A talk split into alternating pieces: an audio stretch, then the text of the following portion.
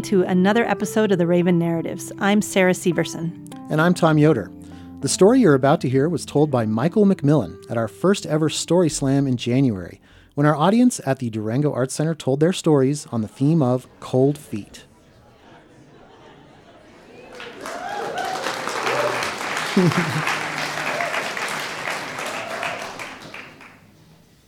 when I was just, uh, o como dicen, cuando era chiquito, um, I met uh, one of my newest brothers, uh, a foreign exchange student, new to our family from, from Quito in Ecuador. And uh, he, he became my new best friend. I was nine years old and fascinated with everything he had to say in the very funny way he said it. Um, he's my one and only Obi Wan Kenobi, Juan Merizalde, the big one. Um, uh, and uh, he embarked me on this journey of falling in love with Spanish language and, um, and culture and traveling. And, um, and uh, lived with our family for a year. And um, over, over that year, we just fell in love with him. I remember when uh, we went to Disneyland, we trekked through, uh, through the desert in, in Las Vegas. And, uh, and we got, finally got to Disneyland. And he, we get out of the car and he goes, I can feel the magic in the air. he just lived it, you know. Um, and, um, anyways, Juan got married uh, in June of 2016, and he invited our whole family to go to Ecuador. Um, so I saved up, I saved money uh, working on a farm in California for. Uh, for a year and uh, sold my car, sold all my possessions. I put everything in a 70 pound backpack because uh, I figured, well, if I'm going to spend all this money to go to Ecuador, I might as well stay a while. Um, so I, uh, I looked for jobs, I looked and looked and looked, reached out to different companies, didn't find a damn thing. Um, and in April of 2016, um, there's a devastating earthquake in, in Ecuador, um, like almost eight on the Richter scale. Just, I mean, the epicenter was in a town called Pedernales on the coast, and um, and it looked like a war zone when we went there. Um, I experienced two earthquakes while I was there. Um, the wedding was incredible, though. We, uh, we arrived to Juan's house, and you know, I didn't know what, what to expect. Um, he was a really humble guy, super intelligent, um, just like one of the most quick witted people you've ever met. Uh, very clever. Always, I, I, talked to him for Christmas, and he's, you know, I work on a farm now. I, I teach agriculture, and he says, um, you know, new Star Wars just came out. He said, "How goes how goes Jedi training on the farm?" And uh, may the chickens be with you, Miguel. uh, and um, so we get to his house. We're like driving through the barrios in, in Quito. You go way up in this mountain. Anyone who's ever been to Quito, you're driving up this hillside, coming through the old town, the cobblestones. Um, and we're going through, you know, kind of a sketchy neighborhood, and we see this huge wall with barbed wire fence, and next to it is the armed guard. And then we realize we're at Juan's house, and they ask us for our names. Well, we're the McMillans. Um, and this huge gate just starts sliding down, and, and uh, and in front of us is this palace, and we're like, Juan, you didn't tell us you were the prince of Ecuador. uh, and uh, so we go in, there's tennis courts, there's a pool, there's, we walk in these two doors, and there's like worldly treasures from Asia, from Jerusalem, a giant elephant in the room, like literally. Um, and uh, and so we walk in, and, and uh, there's a beautiful piano. My brother's a musician, so he goes and starts playing piano. He's like, oh, I've never played a piano. This is nice. This sounded good. And um, anyway, I'm so off on a tangent right now. Um, the, uh, um, the wedding was great. We continue on our journey. Um, my family was there with me for a while. We ended up going, heading south after the wedding to a town called Baños. Uh, great hot springs there, incredible volcano called Tungurahua. And that was when um, my family left, and like, and that's when I realized it. Holy shit, I'm in this country all by myself now. Um, my, my mom and my dad and my oldest brother left first, and then I was there with um, my best friend, my brother Mark, and his fiance. Uh, she just got miserably sick. Um, and we, uh, and Mark and I rented some mountain bikes and just had an excellent day mountain biking. and poor Sarah's just like so sick. Um, and uh, so we, the next day, you know, Mark and I are so close that like it, it's like it's like heartbreaking every time we depart, even if we like see each other the next day. Oh my God, I'm gonna miss you so much. Like I love you so much. And so Mark leaves. He gets on the bus. I'm bawling my eyes out, just sitting at this bus station. And uh, I might not look it like it now, but I was just like I, I mean, I'm still, but oh my God, it was incredibly evident how big of a hippie I was when I was there. Just backpack.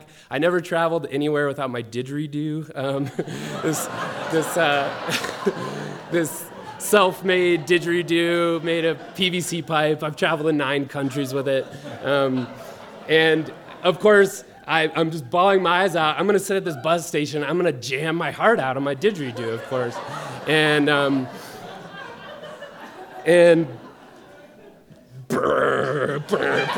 just like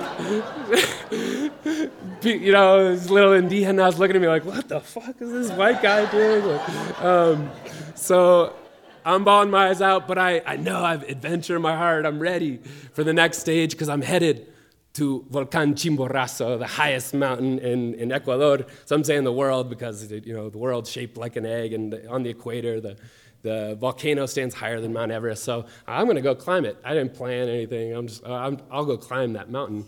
Um, I uh, took the next bus to a town called uh, Riobamba. So you drive up out of Baños, and uh, and just the most like uh, most car sick I've ever been on these windy roads. And here's just like this pitfall canyon drop and the bus and for some reason they play the most horrific movies on these buses like it's like so here's this Australian movie, like these two hit, these two hitchhikers are like hitchhiking in the outback, and like some guy just comes and like cuts off the boyfriend's head, and then the girl the girlfriend's like running away, and I'm just like sitting there horrified, like trying to have like a civil conversation with the guy next to me, and here I am like hitchhiking, trying to get out of there. I end up at Riobamba. I'm like, oh my God, that movie was so scary. And, and um, I go and I sit and like find some food to catch. I'm like, I don't know what next bus I need to take. And I just start talking to people. Thank God I speak Spanish. So they tell me I need to, to take some other bus. And, and, but there's no stop for Chimborazo that I have to, to just like plan it right and get out, tell the bus driver to stop at a certain point. Um, I don't remember the name of the town. So I get off. They drop me off at like the entrance to this park. Um, and it's a huge reserva faunica. So like all this, you know, uh, just uh, flora and fauna park, wild vicuñas walking around. They're like llamas, alpacas, and, uh, and caracaras, these incredibly annoying birds that just talk a lot and they're really beautiful. But um, I get there and the sun's starting to set, and here I am with my 70 pound pack and my didgeridoo, and, and I'm like, what am I? And I have like this tiny tent, and I'm up above 15,000 feet at that point. And I'm just like, what am I doing? I need to get down from here. And um, I meet this incredibly nice family, and there's like, venga, venga. And I like hop in the back of the truck with them. And we, like, I'm trying to find a lodge. And they take, take me down to, uh, to a little lodge there. Um, I forgot. So, so when my brother left, I had really cold feet about the whole thing. Anyways, but um, oh god, uh, I finally make it to a lodge. And it's this beautiful lodge. There's like these beautiful tall Spaniards there, like shooting a documentary. And I'm like, wow, this looks really nice. How much is it to stay here? Like $80 a night. And I was like, oh no, I don't have eighty dollars. So, and, they, and, then they point me like down the road across the street to the ten dollar night, and I like hitch a ride in the back of the truck, and and and there's nobody there. Like I see a tumbleweed flying across. Like there's not a soul. There's there's a few cows, um, and an incredibly epic view of this mountain. And um, so I, I get out of the car, and you know they leave, and it's just so quiet. And then out of the woodworks pop, pops out a little guy. He just comes running. He takes my $10 and disappears. I never saw him again. He showed, he showed me to my room, and that, I think that was the worst night of sleep I've ever had in my life. Um, I was just, I was terrified. Like, there was no lock on the door. Um, there was like, I didn't know. I didn't know where I was or if anyone. and I just remember sleeping there. Like I was way more paranoid than I needed to be, but that's the horrific movies on the bus didn't help. Um, so I sit there like clutching my knife all night, just like not able to sleep. And and uh, the next day, I, I uh, got the hell out of there right at the daybreak after an incredible night of the most beautiful stargazing I've ever seen in my life. And um, and uh, end up hitchhiking with the guy who founded the lodge um, for the hikers to uh, Summit Chimborazo. He picks me up, takes me up to the lodge, and um, I made it up to just above 16,000 feet with no plan. Um, and met up with an indigenous tribe of musicians, and we spent the day playing music and carrying huge bass drums up to uh, a glacier, and, and we hiked as far as we could without, you know, gear or a guide, and um, I'm glad that I didn't let the cold feet stop me. So, thanks for letting me share.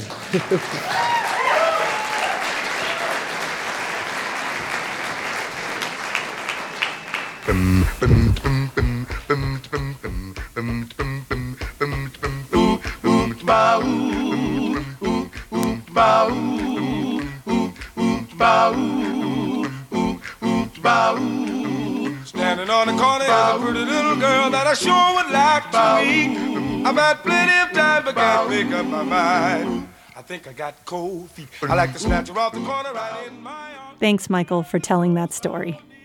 Our next live storytelling events are coming up on March 30th and 31st when the theme will be Second Chances.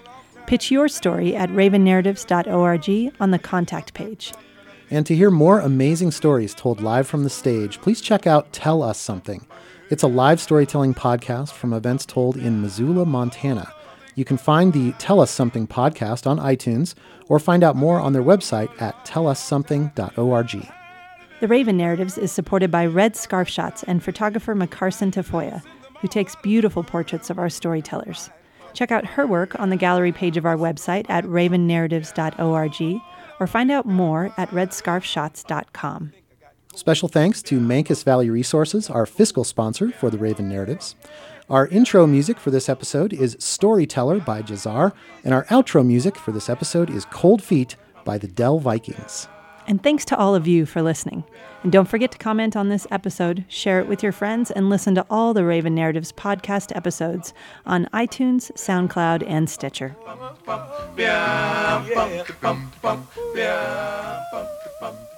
Yeah,